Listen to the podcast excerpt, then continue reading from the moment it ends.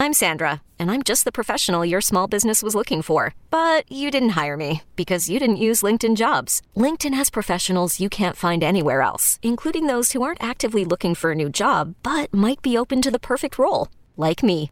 In a given month, over 70% of LinkedIn users don't visit other leading job sites. So if you're not looking on LinkedIn, you'll miss out on great candidates like Sandra. Start hiring professionals like a professional. Post your free job on LinkedIn.com slash recommend today. You could spend the weekend doing the same old whatever, or you could conquer the weekend in the all-new Hyundai Santa Fe. Visit HyundaiUSA.com for more details. Hyundai, there's joy in every journey. This episode is brought to you by Progressive Insurance. Whether you love true crime or comedy, celebrity interviews or news, you call the shots on what's in your podcast queue. And guess what? Now you can call them on your auto insurance too with the Name Your Price tool from Progressive. It works just the way it sounds. You tell Progressive how much you want to pay for car insurance, and they'll show you coverage options that fit your budget. Get your quote today at progressive.com to join the over 28 million drivers who trust Progressive. Progressive Casualty Insurance Company and Affiliates. Price and coverage match limited by state law. We've got our take cannons loaded and ready. Ready. Absolutely dominant on deep routes. Absolutely dominant on short The routes. boys are back, baby. Excellent separation against man coverage. This is Reception Perception, the show. Yo, what's cracking, everybody? James Koh, Matt Harmon here with you. You're listening to Reception Perception, the show. All right, man, we got a um, very productive uh, week number eight that we just cleared out here. Obviously, as you're going to be listening to this, we have not yet watched uh, Monday Night Football, but uh, it's all good. Lot to react to here, Matt. Uh, but you know what? I-, I felt like this was a week where for the most part, we had most of our stars show up and play like stars. It, it, was a good week across the board, I thought, from the NFL from an offensive standpoint. Obviously, some glaring holes there. Um, here and there, which we will certainly get to, especially there in Green Bay. Uh, but it was a fun weekend of, weekend of football, man. Yeah, uh, pretty good offensive weekend from everybody except the two New York teams uh, who engaged in. I'm Oh, sure yeah, you've already forgotten. I'm sure Yeah, I don't even want to think it. about it. I don't even want to think about it, man. I don't even want to think. It's so bad. Yeah. a game that featured more punts than points uh, Oh, between goodness, the New York Jets and New York Giants. Uh, a game where the leading receiver f- for the Giants were Darren Waller, who left the game immediately, and Matt Breida, each of wh- whom caught one pass for four yards. So yeah, that game did happen. Uh, man, Jesus. God Almighty, the Giants are a brutal operation right now, uh, and they could have won that game. They very well could have won that game, which is outrageous. Um, but yeah, no. Other, otherwise, I thought Week Eight was really, really good. Um, you know, Joe Burrow and the Bengals, I think, look like they're officially back. Right. Um, right. Some of these like number two receivers that we've been talking about, like what's going on with these guys, they sort of started to punch back, right? Like Jahan Dotson, DeVonta Smith, Jaylen Waddle, they all had big games. Um, so yeah, look, I think this is sort of the time of the year when things can start to normalize a little bit. Like some of it is just like this is the new reality for some of these teams. right. And for some of these contenders, though, it's like, all right, this is when we get down to business, right? Like I think obviously with the Bengals, it's they've been dealing with an injury with Joe Burrow, like kind of a a cataclysmic sort of situation there with that whole deal. And I think it was right to point out that he looked rough and the outlook was rough as long as he looked like that um, against uh, you know against teams early in the season when he was dealing with the calf injury, but comes back roaring off the bye, and now it's like, all right, the Bengals are back to expectations, Right. and these are the games that really matter for this team, and there's that's the case for several of these other contenders as well. Yeah, I mean, especially for the Bengals. I- mean, we didn't even see a fully healthy Tee Higgins, and the offense looked really good um, against the Niners defense. That you know, say whatever you want. I know they're struggling as of late, but overall, still a very good unit. Uh, they there in the Bay Area, right? So um, as that team starts to get healthier, obviously they're starting to look uh, a lot more like the AFC Super Bowl contender that we thought uh, that the Bengals might look like. Um, man, I, I want to talk about AJ Brown. It's an interesting debate right now, right? Because both AJ Brown and Tyreek Hill are on pace for 2,000 plus receiving yards. It's never happened in the NFL. And quite frankly, I think we would be talking about AJ Brown a lot more if it wasn't for the brilliance of Tyreek Hill. Um, but it's an interesting, you know, kind of thought experiment that I, that uh, I've seen going on online. And of course, gotta ask our wide receiver guy Matt Harmon here. AJ Brown, Tyreek Hill. If you're starting a franchise, who are you going with? Oh man. That's a really, really, really difficult question. Um, not for nothing, too. Like if we're saying start a franchise, uh-huh. Um, Tyreek Hill's a little bit older, right? He's 29 Okay. years old. AJ Brown is 26 years old. Um, he just turned 26, I think, over the summer, if I remember correctly. So, I mean, that does. If we're, ta- if we're talking about start a franchise, that theoretically should come into into play. If like I'm starting a team that I'm going to build around for the next. Great years. Now, I point. I think if I'm like drafting a team to play on Sunday, I think I'm Yeah. probably not caring as much about that age, and then I'm just comparing skill set. Um, man, this is really difficult because I think both these guys are like elite level players. Uh, Right. You know, I said that going into the season, they were among they were in my elite tier of r- real life NFL receivers. And by the way, like I think both of these guys, not to toot reception perceptions horn, but kind of to toot reception perceptions horn. Mhm. Um, I mean, hey, it's it's what I do, right? I should at least tell you when when things go well. right. These are two guys that showed elite, capital E, elite traits before breaking out, right? Like the big one is obviously Stefon Diggs that, you know, he showed elite level RP metrics before getting to Buffalo, where he then became established as an elite player uh, based on the stats and everything like that. But right. Obviously it was in RP where he was like top five success rate versus man and press. Like AJ Brown was that guy in Tennessee too, right? You know, he was up there. If you just look at his uh, first few seasons in 2020, 79% success rate versus man, 81.6 against press. Like that's elite level stuff. That was the second season. Um, Mhm. Tyreek Hill, right? I always talk about his rookie season. Was was he a gadget player? But he had an 80% success rate versus press in his rookie season. Like these were elite level markers before it was kind of obvious. And I think obviously these guys have just stayed in that elite tier since then. I think if I'm picking one again to like play a game on Sunday, I think I'm going to go with Tyreek Hill on that one just because Okay. I truly think he changes the math. Um, I do too.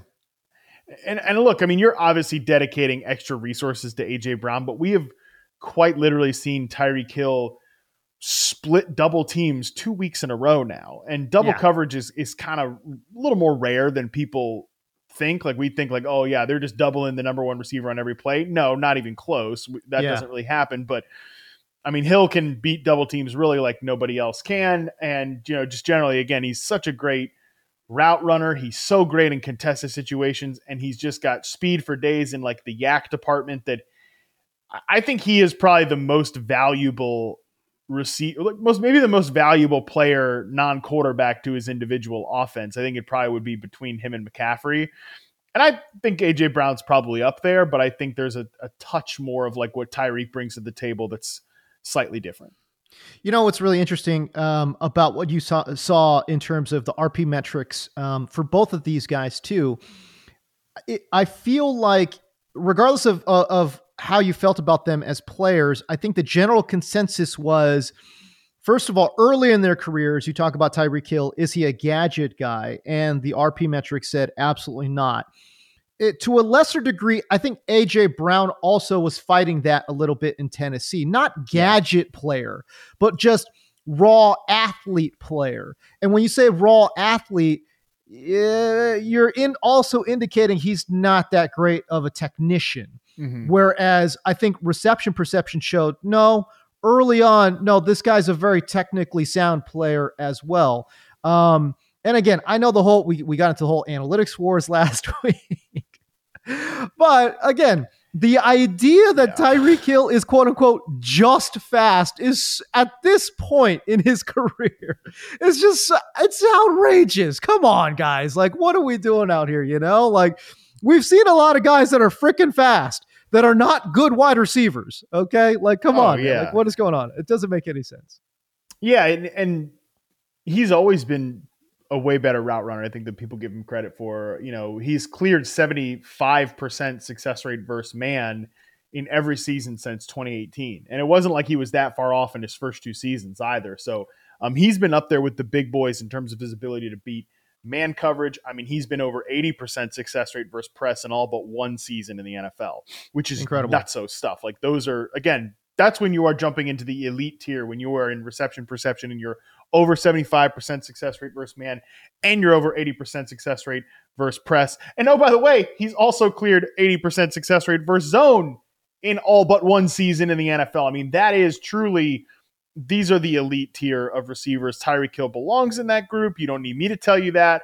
Um, but I really do think the move from Kansas City, and he was great with the Chiefs, right? I think absolutely he was almost like overcasted as a deep threat in Kansas City because uh-huh. you're playing with Patrick Mahomes and like he can put the ball in places that other quarterbacks just physically cannot do it in right. stride, right? Like to a guy like Tyreek Hill run down the field. But the way that Miami and this offense has shined a light on his uh, skills as an in-breaking route runner, um, the way he, he working over the middle, stuff like that.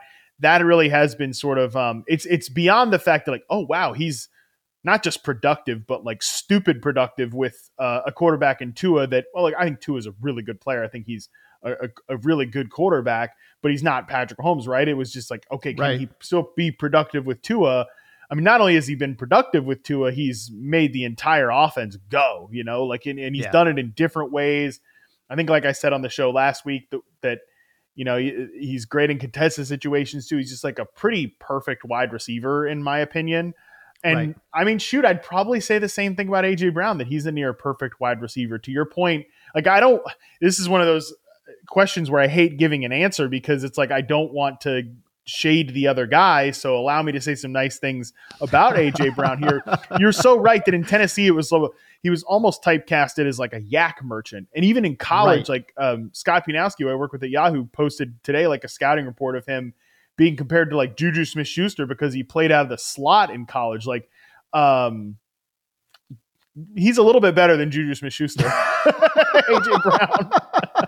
you know, and and again, that ability to beat uh-huh. man and press coverage is which is what always to me had him cracking and knocking on the door of being a, a top 10 um, elite number one wideout in the NFL. And, and he's been sort of, that's been exposed more and more in Philly than it was in Tennessee. But he was this guy with the Titans. It was just a different offense and different quality quarterback level as well. Yeah, the quarterback play obviously changed the the dynamic quite a bit. And uh, to be honest with you, too, uh, I think to be fair to some of his critics, too, man, he has been unbelievably healthy in Philadelphia, too. Yeah. Right. So that was part of, I think, the calculus. And obviously, Tennessee was just flat out wrong uh, about it. But Oof. again, if we are taking the full calculus at at that moment in time, you know, certainly I think when you see a bigger player like AJ Brown is, and you know, he has a little bit of a history with injuries, there's cause for concern. There is cause for concern. And I think that is at least fair and should be brought up in the whole, oh, Tennessee's stupid for making the trade. It's a bad trade, guys. It, I'm not yeah. trying to justify that. It's a t- terrible trade, horrible trade. But that was also part of the calculus. That's all I'm yeah. saying. Um, anyways, I, no, I would ahead. say that. Oh no, yeah, I would just say that different teams have different medical standards too. Like there might have been real concern in Tennessee's building that these are chronic problems that are going to hamper him, mm-hmm. you know, throughout the course of his career. And by the way, like you know, knock on wood, we haven't seen it happen yet, but right, maybe right. injuries creep back up at some point. Like I really, I mean, God, I hope not. I, AJ Brown's one of my favorite receivers in the NFL. He's one of my favorite players in the NFL. Period. So like, hopefully, we never see this yeah. crop up, but this is the thing when you are the GM, right? And you listen to your medical people and, and they might be sure. making a sound evaluation to just like the human body's a, a tough one, you know? So yeah. I think it's, it's right. a tough breaking news guys. It's difficult, right? That's yeah. why we're all here talking on a podcast about football and not pursuing our medical de- degrees, James. so um, yeah, it's, it's a difficult one. I think obviously yeah. Tennessee just has to live with it. You know, they fired the general manager that made the move. Um, right. I read a I read a report today. I don't know how much how much truth there is in, in this and you know, i don't even remember who said it so maybe i'm just talking about tweets but like that there was an offer in place between um, the baltimore ravens and the tennessee titans for Derrick henry and the titans owner is the one who vetoed it. Um, you know i don't again i don't know how true that is or not but it is something that at least i've seen uh, being thrown out there and yeah i bet ownership has a pretty pretty bad feeling about like dealing their star players and um, shoot it. Like even if the Titans, and we'll talk about them later in the show, even the Titans are able to look at themselves in the mirror and be like, yeah, we're probably not winning the Super Bowl this year. It still feels really bad if like you deal you deal AJ Brown and they turn around and he's playing in the Super Bowl next year. Then like you deal yeah. Derrick Henry to the Baltimore Ravens and he's lifting a Lombardi trophy in a few months. Like that stuff really grates on ownership after a while. Yeah, still still a terrible way to run a franchise though. yeah. You know? Yeah. I, I mean yeah, evaluate totally. your players and ho- and you put faith in the fact that your got your talent evaluators um, have done their job. Okay. Now obviously they didn't do their job properly. You know, you could argue here with AJ Brown. But uh, uh, again, you talk about an aging running back with a million miles on the tread. You're already you're already working him into a 50-50 split now with a rookie running back. It's like, what are we doing out here? You know, obviously the coaching staff doesn't think that Derrick Henry can play a full complement of snaps, dude. I, anyways, whatever. That's for a different podcast. Um, all right. Final question on this whole, uh, you know, Tyreek Hill, AJ Brown thing. Uh, by the way, I just want to make it clear I'm going with Tyreek Hill. No shade against AJ Brown. But Tyreek Hill, just the way that he warps opposing defenses, you're not finding that. Okay. AJ Brown, what he's doing, it's incredible. I think we've seen it before from other great wide receivers. I don't think we've ever seen what we're seeing with Tyreek Hill. The fact that he's just completely destroying coverages with what he's doing, his both his uh, separation at the line of scrimmage and the separation at the stem of his routes in combination with his speed, in combination with contested catch, in combination um, with his touchdown making ability. I don't think we've seen that in the NFL, maybe not since Randy Moss.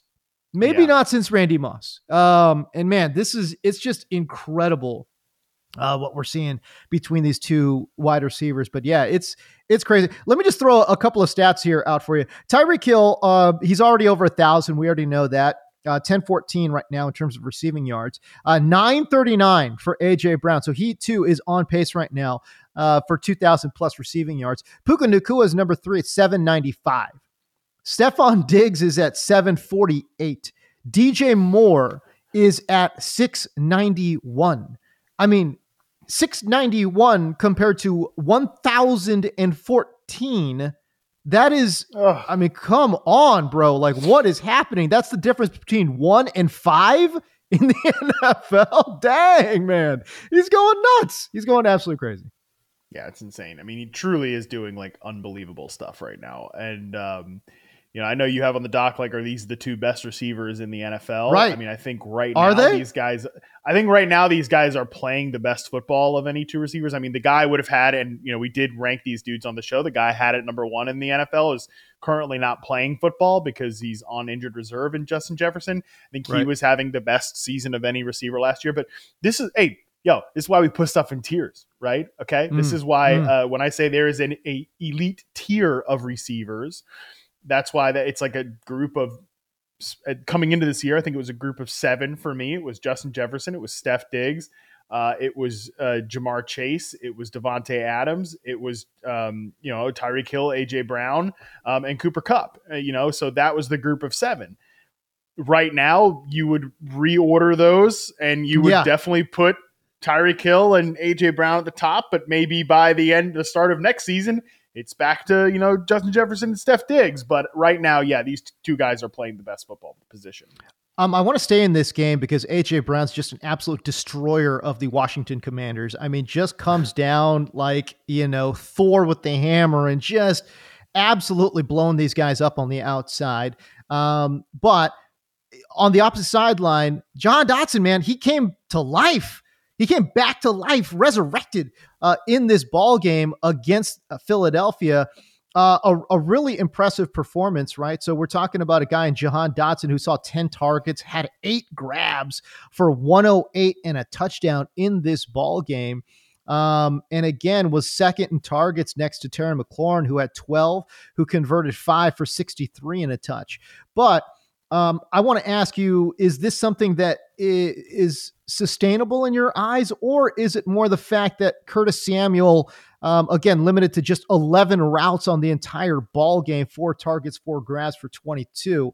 Um, is it more a fact that Curtis Samuel not available, or is this just more Dotson actually just balled? Well, I think Dotson played really well. He he had a couple of really great moments. Um, Jamison Crowder had seven for 95 and a touch, you know, playing know. in replacement of Curtis Samuel. So it wasn't right. as if like Samuel and Dotson couldn't have gone off together. It's just like, yo, this is what the offense can look like when your quarterback takes one sack. It can look like this. You know, Sam Howell was on pace to take 97 sacks. He takes one in this game against the vaunted Philadelphia Eagles defensive front.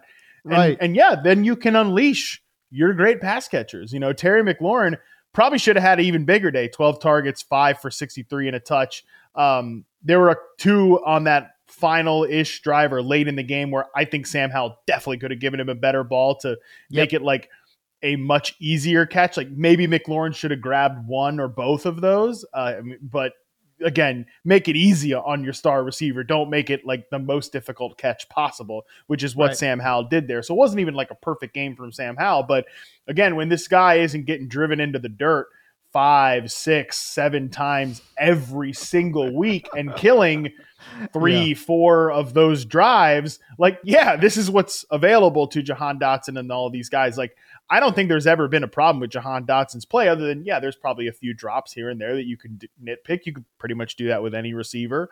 Um, so I think Dotson, like, this is why I really don't ever want to give up on guys that are still playing like every single snap and we know are good at football. Like anybody that's watched Jahan Dotson play football dating back to Penn State knows he's good at the game. And right. it's not as if like, oh, he was in risk of losing playing time or something like that. I mean, I'm I'm hoping obviously that we see more games like this from a box score perspective down the stretch because it's certainly available again when the quarterback is upright. Yeah, it's crazy too. Who would have ever predicted this game script in terms of Sam Howell being able to stay on his feet, right? I mean, the fact that uh, Philadelphia was top five in sack totals and Washington was far and away the worst, you know, offensive line in terms of sacks given up. Um, you just figured uh, this was going to be an absolute, you know, bloodbath in terms of the, the the sack department, and it just wasn't the case. It was weird. It what a weird, what a weird game. Eight t- eight passing touchdowns between these two quarterbacks, four each for Jalen Hurts and Sam Howell. Uh, this was an absolute shootout, uh, and it was great to see, especially from a uh, fantasy perspective, um, as we are uh, apt to talk about uh, every now and again on this show. Another day is here, and you're ready for it. What to wear? Check. Breakfast, lunch, and dinner? Check. Planning for what's next and how to save for it? That's where Bank of America can help. For your financial to-dos, Bank of America has experts ready to help get you closer to your goals. Get started at one of our local financial centers or 24-7 in our mobile banking app. Find a location near you at bankofamerica.com slash talk to us. What would you like the power to do? Mobile banking requires downloading the app and is only available for select devices. Message and data rates may apply. Bank of America and a member FDIC. When you need mealtime inspiration, it's worth shopping Kroger, where you'll find over 30,000 mouth-watering choices that excite your inner foodie. And no matter what tasty choice you make, you'll enjoy our everyday low prices, plus extra ways to save, like digital coupons worth over $600 each week. You can also save up to $1 off per gallon at the pump with fuel points. More savings and more inspiring flavors make shopping Kroger worth it every time. Kroger, fresh for everyone. Fuel restrictions apply. This episode is brought to you by Shopify. Whether you're selling a little or a lot, Shopify helps you do your thing, however you cha-ching. From the launch your online shop stage, all the way to the we just hit a million orders stage. No matter what stage you're in, Shopify's there to help you grow. Sign up for a $1 per month trial period at shopify.com slash special offer, all lowercase. That's shopify.com slash special offer. Um, okay, we'll stay at the quarterback uh, theme here. We talk about these uh, two quarterbacks there. Uh, what about in Minnesota? Kirk Cousins blows out his ACL, or excuse me, his uh, his Achilles. He's what a brutal injury for Minnesota, man. But he's 36 years old next year. Okay, if he plays, most likely, I would have to imagine this man starts this next season on the pup. Considering we're what in week eight and he blows out his Achilles. Again, remember this is not this is not Aaron Rodgers who blew it out four snaps into the game, right? He, he this is now two months after that, right? So uh, we would most likely see Kirk Cousins on the. I don't know. We'll see. I'm not a doctor, But uh, with the history of the Achilles, well, it depends on if he can get a handle, if he can get a hand on uh, dolphin porn or sounds or whatever, you know, um, because you've seen Rodgers. I mean, oh, not like Rodgers is about ready to take the field or anything, but he's at right. least, you know, like taking, doing dropbacks and stuff, right, and throwing oh, free game, dude. I'll believe it when I see it, man. I, I, I know, I know, I know, know, but at least everybody does say like he looks like he is actually ahead of schedule. I'm I'm mostly joking, but like I mean, I don't know. Kirk is a pretty upstanding moral guy, uh, kind of more straight laced than Aaron Rodgers. Kirk Cousins is not doing the damn darkness retreat on like hallucinogens or whatever, but oh maybe he God. can make an exception and, and yeah. get some of the cassette tapes of, of sure. Rodgers' you know dolphins dolphin sex noises or whatever. Oh my god! Um, all right, listen, we'll bring it back to Kirk Cousins, but I, l- let me just throw it out there, okay? Because again, I, am I'm, I'm alluding to it here, but he is going to be 36 years old next year. Um, what's your opinion here? What's the probability you think Kirk Cousins actually plays next season? Um, 60 percent he plays next season. I mean, oh, I see that he, that's where I'm at. I thought I was like, I thought I was way low on him though. I think I think most everyone assumes he's going to play like 99 percent. He's going to play. I, and I just oh, wait. You mean like start week one or no, or no, no? Actually, plays in the NFL. Oh, like hundred percent. He okay. plays in the NFL for sure. Okay. I mean, dude, he is the king of getting the bag. He's going to get the bag like crazy this year. You know, I, I don't care if he's got an Achilles injury. There's still so many teams that would be willing to sign him. By the way, like I think the Vikings would be really if, real, willing to work out a deal with Kirk Cousins man, they love Kirk Cousins, you know, um, which I feel so bad for Kirk that like this w- was kind of his moment in the sun, you know.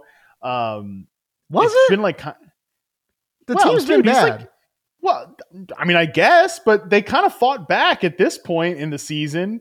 Um, he had him kind of coming back from a from a real disastrous start, and, and I'm not saying he's totally absolved from all of it, but I kind of think Kirk has had a like a, it's been a little bit of a Kirkissance this the last maybe year and a half.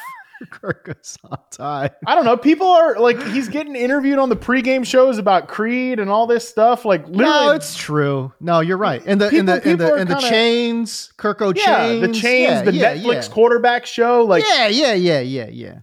And and I really think, and I said this a lot in the offseason, I do think that last season was sneakily one of his best years, even though it wasn't the same production and like from an efficiency standpoint it wasn't there they're asking him to do a lot in that offense right. and they were asking him to do a lot this year and he and then he starts like i think once he started stacking good games um and obviously beating the 49ers on monday night football but like stacking good games without justin jefferson that was really was like oh wow maybe kirk is really like I think people are starting to figure out like Kirk is doing a lot for this Vikings offense. And yeah, you know, Kevin O'Connell clearly loves coaching him, clearly loves the way he runs his offense. I think O'Connell yep. is kind of almost underrated as an offensive play caller and offensive designer. I, agree. I totally really like what they do in Minnesota. Um, and I think Kirk is just the perfect trigger man for it. Like I kind of I thought we were trending towards like all this talk about are they going to trade Kirk Cousins at the deadline before he walks in free agency and they get nothing for him? I'm like, I think they were pro- they probably want to bring back Kirk Cousins. How much better are they going to do than damn Kirk Cousins? I don't know if the injury like throws off the timeline because they could really. Yeah. They could really go into the tank now and then end up with a yeah. top five draft pick, and maybe you're just at that point trying to start over. But I don't know, man. I, I you could tell even in the I watched the post game like uh, locker room speech from Kevin O'Connell, and that guy's like they won the game and they're he's like barely holding it together. The team is so solemn in there, like yeah, after, yeah, they yeah. know what the deal is with Kirk. Totally. So, I don't know, man. I, I feel bad for Kirk. I think he was having a little bit of a Kirkissance here at this point.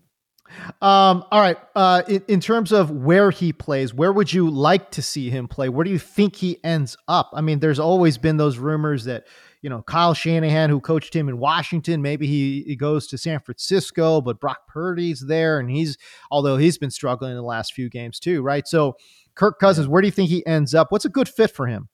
Yeah, I don't really get the San Francisco thing because I think Purdy is yeah, he's thrown some interceptions the last couple of uh, weeks, but otherwise, I think he's actually kind of played really well. I think he like I enjoyed watching him in that Bengals game, other than the turnovers. And I don't want to sit here and like yada yada quarterback's turnover issue, but yeah, um, it was like he was living on the right side of variance to start uh, variance and luck to start this year, and now he's For on the sure. other side of it. Um, yeah. So I think he could end up being fine. Obviously, I think Atlanta is going to be sort of the the the spot Oh, I want to see almost any. Yeah, I know, yeah, I know, Oh, but um, any sort of like competent quarterback go to. I mean, dude, we got Taylor Heinicke for a couple of moments, uh, like the, in the second half.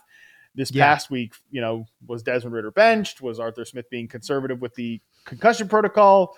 That's a separate conversation. Either way, I'm like, ooh, Taylor Heinicke's back there. How interesting! And like, hey, Taylor Heinicke is Taylor Heinicke. I think like a, um, I think Kirk Cousins would obviously be a much bigger upgrade there. But yeah, I mean, yeah. he'll probably end up in New England or some some nonsense like that as Bill Belichick tries to make like a a, a late push to get the wins record or whatever. That'll probably be what um, all right, where do the Vikings go from here, man? Do you think they end up shutting down Justin Jefferson? To again, as as you mentioned, like it's a very deep quarterback class. You know, I, I think they would be smart, uh, to be honest with you, to just tank it up and um, and Yeah. secure a really really high draft pick if they don't get you know Drake Maye or or if Caleb Williams goes number one overall.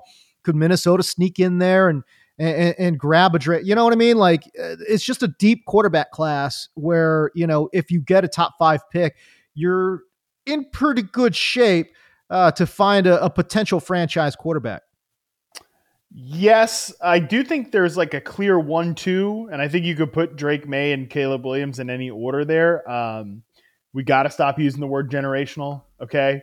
Because you know people are like Caleb Williams, generational prospect, and then like he's having a fine season so far this year, but Yeah. USC stinks, and now people are like, right.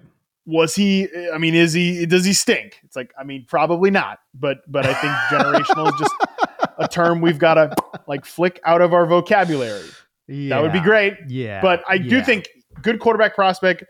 Drake Maye, good quarterback prospect. Um, I think you could rank those guys in any order at this point and probably feel pretty good about it. But there doesn't seem to, while there seems to be a bevy of options, there doesn't seem to be like a clear cut number three yet. And look, I'm speaking so far out of turn with this. I'm just saying like kind of the general vibe of this. Obviously, I'm no quarterback Yeah, expert yeah. and I'm no right, quarterback right. draft prospect expert, but if there's no like clear cut number three prospect, you're going to be in a tough spot if you're picking like fourth in the draft, you know, because yeah, but but uh, again, as we see here, October 30th, recording this, you know, and I know. when, when when it's March 1st, all of a sudden there's going to be about two or three guys that we've never Yeah, heard that's of that are going to uh, shoot up draft boards and end up being like top considered in the top 10. It's going to happen because that happens happen, yeah. every that's the quarterback industrial complex. Man, it's going to happen. I know, and this this is where I come back to like if you're the Vikings, unless you really bottom out and you are like the first or second pick in the draft, um, and you're you're just like, all right, cool, we're just moonwalking to Drake Maye. I mean, if you're Kevin O'Connell, you're probably going to to to Kwesi Adofo-Mensah, the GM, every day, and you're like, I get it. I know you really want to take one of these quarterback prospects, but at the same time, dude, I mean, come on, look at what we're talking about. Look at what James Koh's talking about here, because you know they listen to this podcast. Look at what James Koh's talking about here, and he's talking about, all right, yeah, everybody, some there's a random riser every year, and like sometimes that guy is good, sometimes that guy is, you know, Jake Locker, Christian Ponder, or something like that, Right. right? And Right. not to bring up Mitch Ponder, that's like PTSD. Yep, sometimes it's Mitch Trubisky, you know, and Yeah. and and do you really want to ride that roller coaster or just like, please, I love Kirk, just bring him back. just bring him back. I really like coaching this guy. We'll we'll groom a we'll groom a third round pick in the meantime. Just let me kick that can farther and farther down the road. Um, no, but yeah, realistically, I do think they're such an interesting team because they've talked about this like competitive rebuild, right? And then they Yeah. won way too many games than they should have last year. Um, like they they just lived on the, the hot side of variance, and then this year they kind of came back to the pack, but then they started to win more games, and and they're Sure. just in a weird spot as a team, man. It's it's really hard to project where they'll be like a year from now. Right. Uh, I just find it interesting in regards to Justin Jefferson because the team does have an interesting case either way to either shut him down or just bring him back as soon as possible. You know, Yeah. have Oh, and and James, he has an interesting case too because it's not a secret that he's upset about the fact that he didn't get like a mega contract extension Correct. coming into Right. this year. I mean, when Schefter puts out the whole like, I don't know, maybe he could sit like he doesn't. Schefter doesn't just make like exactly. doesn't just have a thought and let me tweet Exactly. that out. Obviously, Exactly. someone said that to him, so Yeah. he has a case on it as well. Yeah, no, I, and that and that's the whole point, right? So like, I, I just wonder uh, what happens with Justin Jefferson uh, and this Minnesota Vikings team uh, moving forward. Um, okay, so everyone's uh, really excited, or was really excited about Addison. Look, let me just put it to you this way: when Kirk is out, Justin Jefferson out, this whole offense is going to stink. They can't run the ball with any you know effectiveness, uh, so they. It's a team that has literally, Matt, no offensive identity whatsoever right? They can't run the ball, so they're not going to be a run first team. And with no Justin Jefferson, no Kirk Cousins, they're not going to be able to pass the ball either. This might be yep. the most disgusting offense in the NFL. And there's a lot of disgusting offenses in the NFL. But this one, maybe the most disgusting offense in the NFL moving forward. Okay, so that being said, uh, Jordan Addison, who has had a really, really good rookie campaign, is he actually good enough to be productive without Cousins, in your opinion, Matt Harmon? No, it's not really necessarily anything to do with Jordan Addison. Uh, necessarily, just like we haven't even mentioned the names of the guys that might be replacing Kirk Cousins. Right? It was right. Jaren Hall, a fifth round rookie, that took snaps for him in relief last week. Right. I mean, that's definitely not the answer. And Kevin O'Connell didn't even like commit to Jaren Hall when asked right. about it in the post right. game presser. Right. Um, they have uh, Sean Mannion, I think, is on their practice squad. Sean Mannion has like kicked around this coaching tree forever. You know, um, I he, thought he was. I legitimately thought he was an assistant coach. I, I, swear to God, I thought Sean Mannion had basically like uh, like unofficially retired and like b- came up the coaching ranks. Man, no, he is on their he's on their practice squad. is Sean Mannion. I mean, he's only 31 he, years old. Shoot, Kevin O'Connell's not even that far off of his playing that's career. What maybe I'm saying. maybe he can That's what I mean. Oh, yeah. yeah, just suit it up. That's great, dude. Oh my God, what a story that would yeah. be. That'd be amazing. Yo, uh, I, p- people need to pull up a picture of Sean Mannion too. By the way, I swear to God, dude, he looks older than Kevin O'Connell. Yeah, O'Connell is 38 and, he really he really does look like he could still suit up. I mean, he wasn't a good player or whatever, but no, um, no, yeah. no, no. He he and he's a giant like six five dude. Sean Mannion is, is six six. Yeah, um, yeah. No, those guys definitely look like they could be hanging out in the quarterback uh, coaching funny. room together. And 100%. lastly, like you know, there have already been whispers about like Colt McCoy, um, who is currently oh, hosting a show on YouTube with Josh Norris uh, at Underdog Fantasy over there. And it's a great show. People should check it out. Um, but like that's where Colt McCoy is at this point in his oh career. um, but honestly, like if they signed Colt McCoy, I'd feel way better than like the Jaren Hall, you know, Sean Mannion. Nick Mullens is on IR for them. Yeah. He can come back in week 10. 10. Yeah, I feel, 10. I don't know what Colt McCoy has left.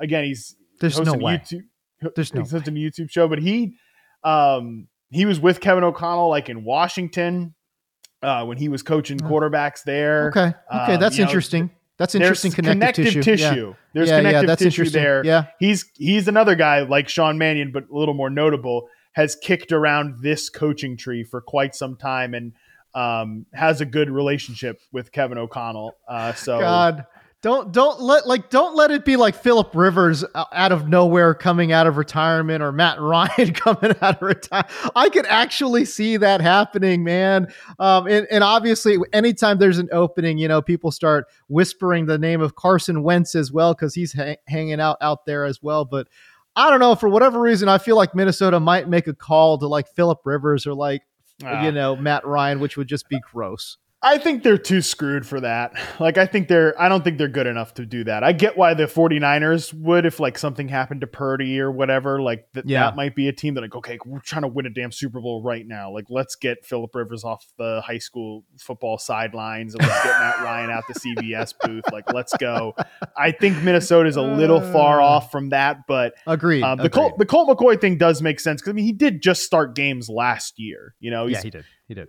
So so and he was like a last minute, like last second cut, right for Arizona. Was yeah, there was there was talk of yeah yeah there was talk of him uh, potentially starting there as well before they went with Joshua Dobbs. Hey, last note I just want to make on Kirk Cousins because this is truly incredible, but um, he he is go- going now on six consecutive fully guaranteed years. And I, I feel like that's gone under the radar because everyone, when they talk about guaranteed contracts, they don't bring up Kirk Cousins anymore. They bring up Deshaun Watson. but Kirk Cousins signed a fully guaranteed three year deal Then he signed a fully guaranteed two year deal. Then he signed a fully guaranteed one year deal. As Adam Schefter reported this offseason, he has made $231 million over his career, Kirk Cousins has. 99% of it has been fully guaranteed. He's the absolute king of the finessers, man. Like, this is unbelievable. Like, I, I mean, again, listen, all due respect to Kirk Cousins, okay? Like you talk about the Kirkissance or whatever it might be. Totally agree with you in, in that regard, you know. But 99% of his $231 million fully guaranteed. Yo, that is some serious bag work right there from Kirk Cousins, dude. That's what I'm saying, dog. You think he's not playing next year? no way. If he's got one more lemon point. to squeeze the juice out of with the free agency run, like, because they Good can't point. franchise tag him. They pro- they're definitely not if he's coming off an Achilles tear. Like he'll get some team will be paying Kirk Cousins even if he is coming off an Achilles tear uh, at this point. And yeah, he's not Aaron Rodgers ancient either. So yeah. um, he's not a young man, that's for sure. No, what no, he, no, he's no. 35. He'll be yeah. 36 next year, but yep. Um, I still think we've got one more. We've got a few more million to tack on to that total for Kirk. All right, Matt. Let me stay in that same game because Minnesota beats uh, Green Bay at Green Bay, by the way. Um, and boy, the last few weeks, Green Bay's offense has looked so bad. Mm. It's a question now. It's gotten so bad where um, it's really a question as to okay, where do you assign the blame, right? Some people say Jordan Love stinks. Other people are caping up for Jordan Love, as you can imagine, um, and saying he's got no help from the wide receivers. All right, let me ask you because you're the wide receiver guy. Uh, how bad are these collect? Is this collection of wide receivers? Um, and, and where do you parse out the blame? How much of it should we assign to the first round quarterback? Uh, and, and heir apparent to Aaron Rodgers and Jordan Love? And how much should we assign uh, to not just the depth, but also the health of these wide receivers? Yeah, it's a pretty it's a pretty bad group, man. Um, to the point that it's really tough to get a fair evaluation of Jordan Love, who I don't think has been great uh, by any means, and I think he was running pretty hot to start this year. Like I think you definitely see the tools with Jordan Love, and I actually think you see some of the development from Jordan Love. Like clearly so far this year, um, he's looked like a I, I, don't know. He's he's looked like a quarterback that has developed a little bit. He's got some very Rodgers ish tendencies to his game. Um, mm-hmm. so you you think he's learned those uh, uh, over the years. So they're sitting behind Rodgers. The problem is there's just really no margin for error on this offense. Like it's not mm. a group that like, oh yeah, we can live with the lumps of our quarterback because everything around him is really good there's not a lot of good going on right now in in Green Bay. Like Christian Watson, I, I mean, congratulations, you got duped by yards per route run on that one. Like uh, he, he's a he's a quality player, but he is okay. not close to being a number one receiver. And like yeah. we talked about this in the offseason where there there's not a lot of evidence on his rookie year film that he was anything more than like a big play vertical stretch guy and a YAC player. And you can do that stuff, but like if you're going to be the top tier number one receiver in this offense and like be funneled eight to 10 targets every single week, no question about it, you got to get open in the short to intermediate area. And like Christian Watson doesn't do that. No, by the way, he's inconsistent with his ball skills. I mean, there are so many right. plays that he left on the field against the Vikings, like by just not being a little more physical at the catch point. Um, and that's been a consistent theme all season long. And like that is the variance that he brings to the table. I just don't think you can have a player that brings that much variance to your offense and him be your number one receiver, set it and forget it every single week. And he's a player in his second year, like he can get better. But then here's the problem: their other starting receiver, Romeo Doubs, is in his second year. Jayden Reed, mm-hmm. I like Jayden Reed, but he's left plays on the field, and he's a freaking rookie receiver, and he's a guy they're right. counting on a ton. Even their fourth receiver, Dontayvion Wicks, who's had a couple of moments so far this year, he's a rookie. They have a rookie tight end. I mean, it's just absurdly young to the point that, like, if uh, it would not be surprising if a couple of these guys hit, but a couple of them didn't. Right now, it looks like they're all hitting to certain degrees, but nobody's really hitting a very high ceiling right now. Like, again, I've seen good things out of Jayden Reed, but um, you know, he's also dropped a couple passes. He's run the wrong route a couple of times. Um, but he's a developmental player. There's just no room for any development on this offense because everybody is developing, if that makes sense. So you talk about uh, developmental players and and where these guys are kind of like in the pecking order. You know, you look at Romeo Doubs, who for I, I would say just visually, you know, it looks like he's built the most chemistry, I think, with Jordan Love, right? Mm-hmm. Uh, and and last year in 2022, this is a guy that you you scored as having a fifth percentile score against man coverage a 24th percentile score against zone coverage, a ninth percentile score against press coverage, right? So this is not a guy that's creating any kind of separation, whether we're talking about man zone press. Like it's just not happening with Romeo Doubs. And I will say for Doubs, too, I do think the last four games of his sample were kind of impacted by coming back from a high ankle sprain. Like mm-hmm. I've added at least one game of his to the in season data, and it's better than what we saw last season, but still not good. Like I still don't think he's ever going to be more than a slightly below average league sep like below league average separator, which is fine when you draft this guy on the third day of the draft and he's a, a player you're actually getting a pretty decent return from. But he's their like best receiver, right? Like yeah, at this point, right, I think he's right, probably right, their most consistent guy. That's a huge issue at this point when that guy who probably profiles as a good number three receiver is your is most your consistent one. player and is your probably your number one. Um, man, it, it's a rough spot. By the way, they don't run the ball really well. I don't know what the deal nope. with Aaron Jones is. Um, their offensive line is not even close to the unit that they expected it nope. to be. Um, yeah. So that's problematic too. There's just like, I think we'll get to a point at the end of the year that like if they don't, if they haven't seen like, if they don't get better play out of Jordan Love, period, I think they probably look elsewhere, at least add some competition to the mix here because sure. they sign him to a deal where he's actually not making a ton of money next year. Um, he's actually making like backup quarterback money with that new deal they gave him. But right. um, still, I think this is a really tough environment to get a, a good read on him. Yeah, we talked about Romeo Doubs, and then what about Christian Watson? Now, again, uh, just about 35th percentile uh, in both man and zone coverage, right? So, um, uh, a, a, below, well below league average separator against both man and zone coverage. If there's anywhere um, where his 2022 profile shows a lot of promise, obviously it would be in over the top, a 62% success rate on the nine, 70% on the corner, and 72.4% on the post. Those are all above league average numbers. Those are really good. Um, especially I think on the nine route. That's uh, that's where he ran 21% of his routes last year, Matt, um, and obviously was extremely successful uh, in that regard. And I just want to remind people, and I know if you listen to this podcast, you probably already know this, but when Matt does this, it's independent of quarterback play. That's what it makes this tool so powerful. And and obviously Rodgers delivered in over the top too. Um, and, and both of these guys, I think their skill sets last year really matched up pretty good. Yeah, I think that that's the thing is that Rodgers was doing a lot of heavy lifting in terms of his confidence to push the ball downfield. Mm-hmm. Um, and and getting it to just like the right place. Um, I think this offense just doesn't have any of that confidence with Love right now, and it's understandable again because of how young everybody is here.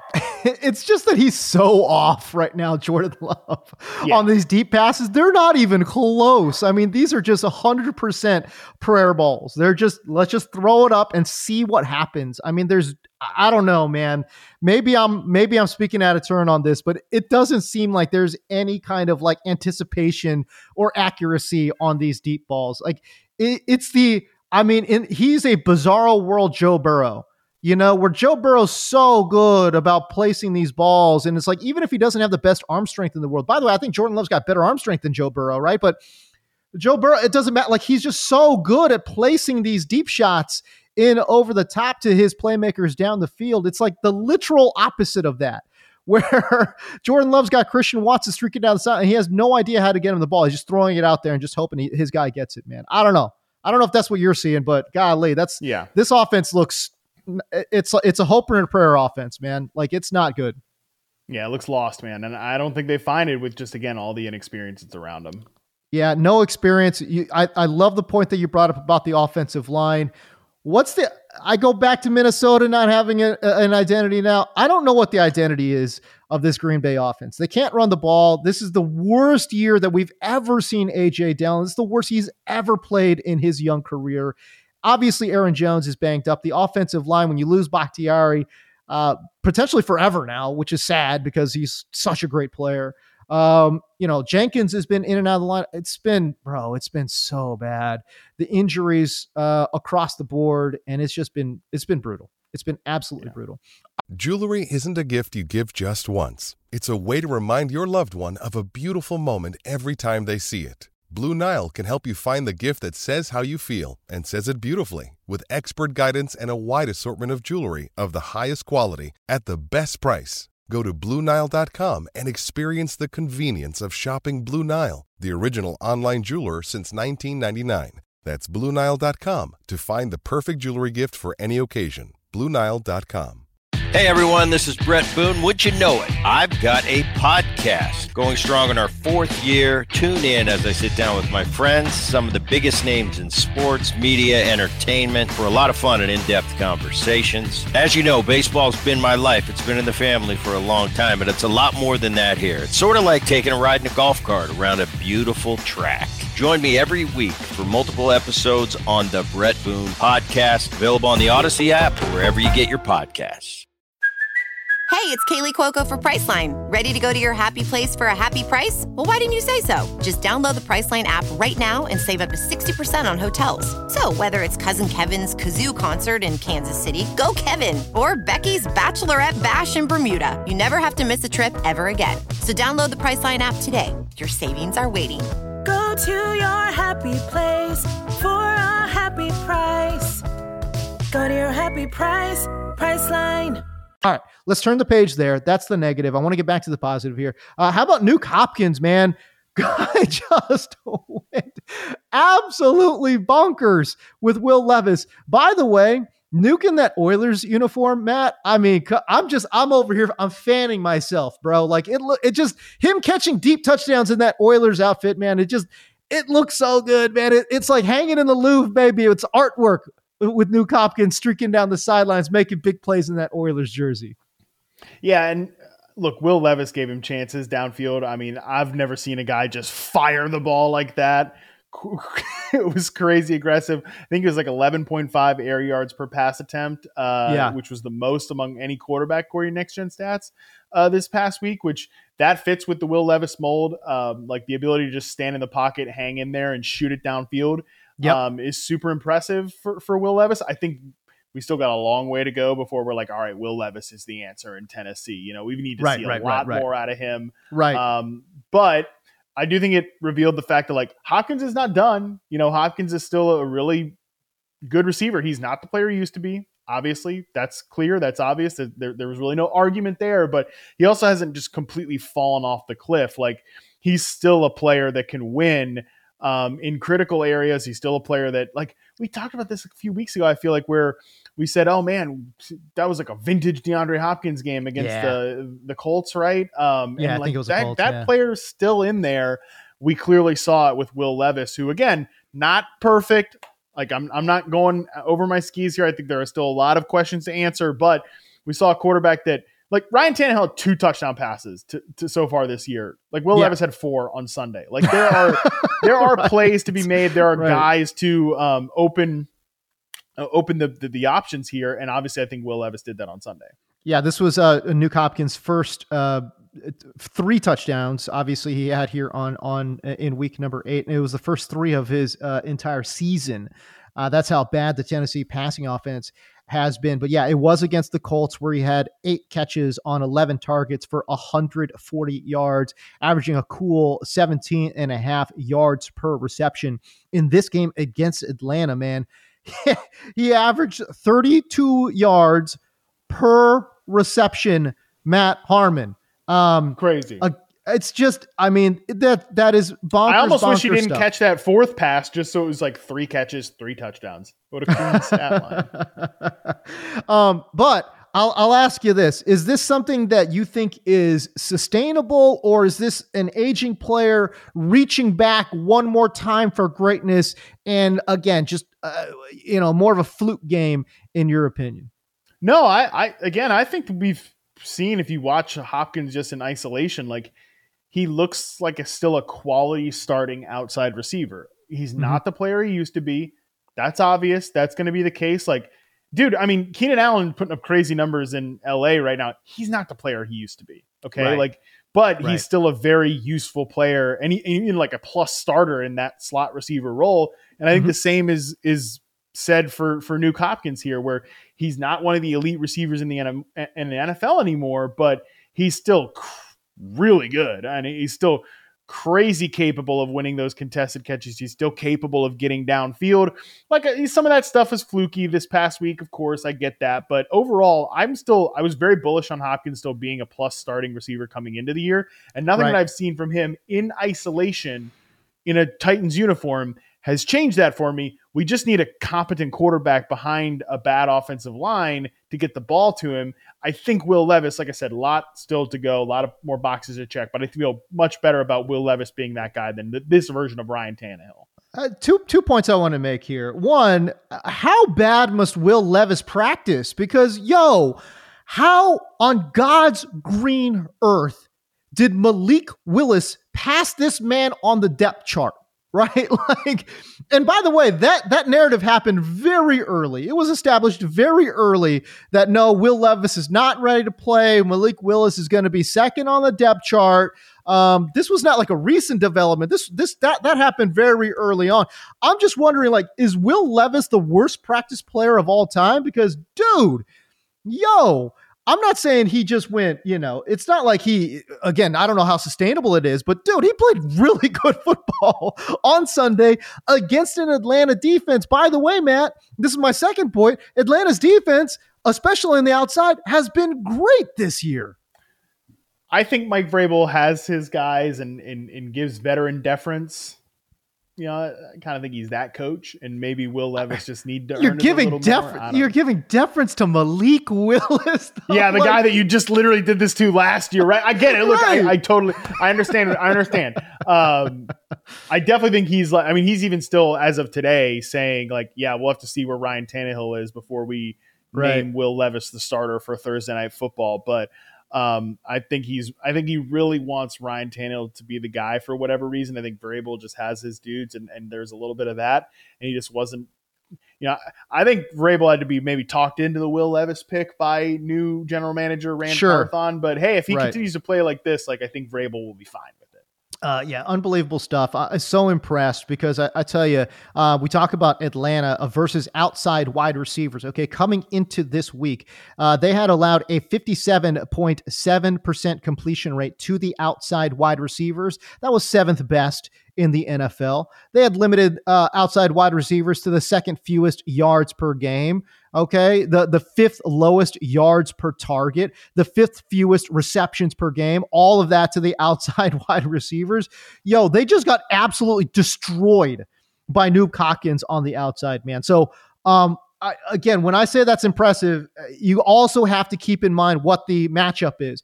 When when when Nuke went nuclear against the Atlanta, uh, Indianapolis Colts, we've been saying all year long they've got some Kirkland brand dudes on the outside listen, Atlanta's not that way, man. Like they have been playing really, really yeah. good football uh, all year long. So for Nuke to come in and do what he's doing, yo, that was incredibly uh, impressive. And and man, if they go back to Tannehill at this point after that game, like yeah. find out what you got in Will Levis, man. Come on, let's make it happen.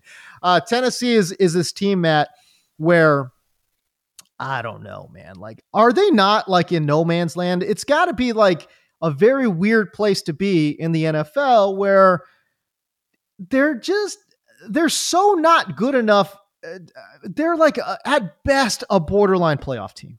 I mean, yeah, there's, they're still best. stuck between two eras, right? Like, I think they haven't fully pulled the plug on the Ryan Tannehill, right. Derrick Henry era, but they haven't yep. moved on to the next one. Honestly, their best like sometimes injuries create opportunity here, and I think their best bet is for Will Levis to go out there and show like he can be the guy that they count on going into next year. Like build some chemistry with Hopkins, who's on a two year 100%. deal. You Yeah. know, like that's the great part about having. I mean, the thing that's kind of crazy is that Will Levis threw for all those yards and threw four touchdowns, and Treylon Burks caught zero passes. That's such a good point. Um, oh my gosh, that's such a good point. I didn't even realize like, that. But as right. down bad as we just talked about Christian Watson, as down bad as the Christian Watson bros are, like the Treylon Burks bros are even way more down bad.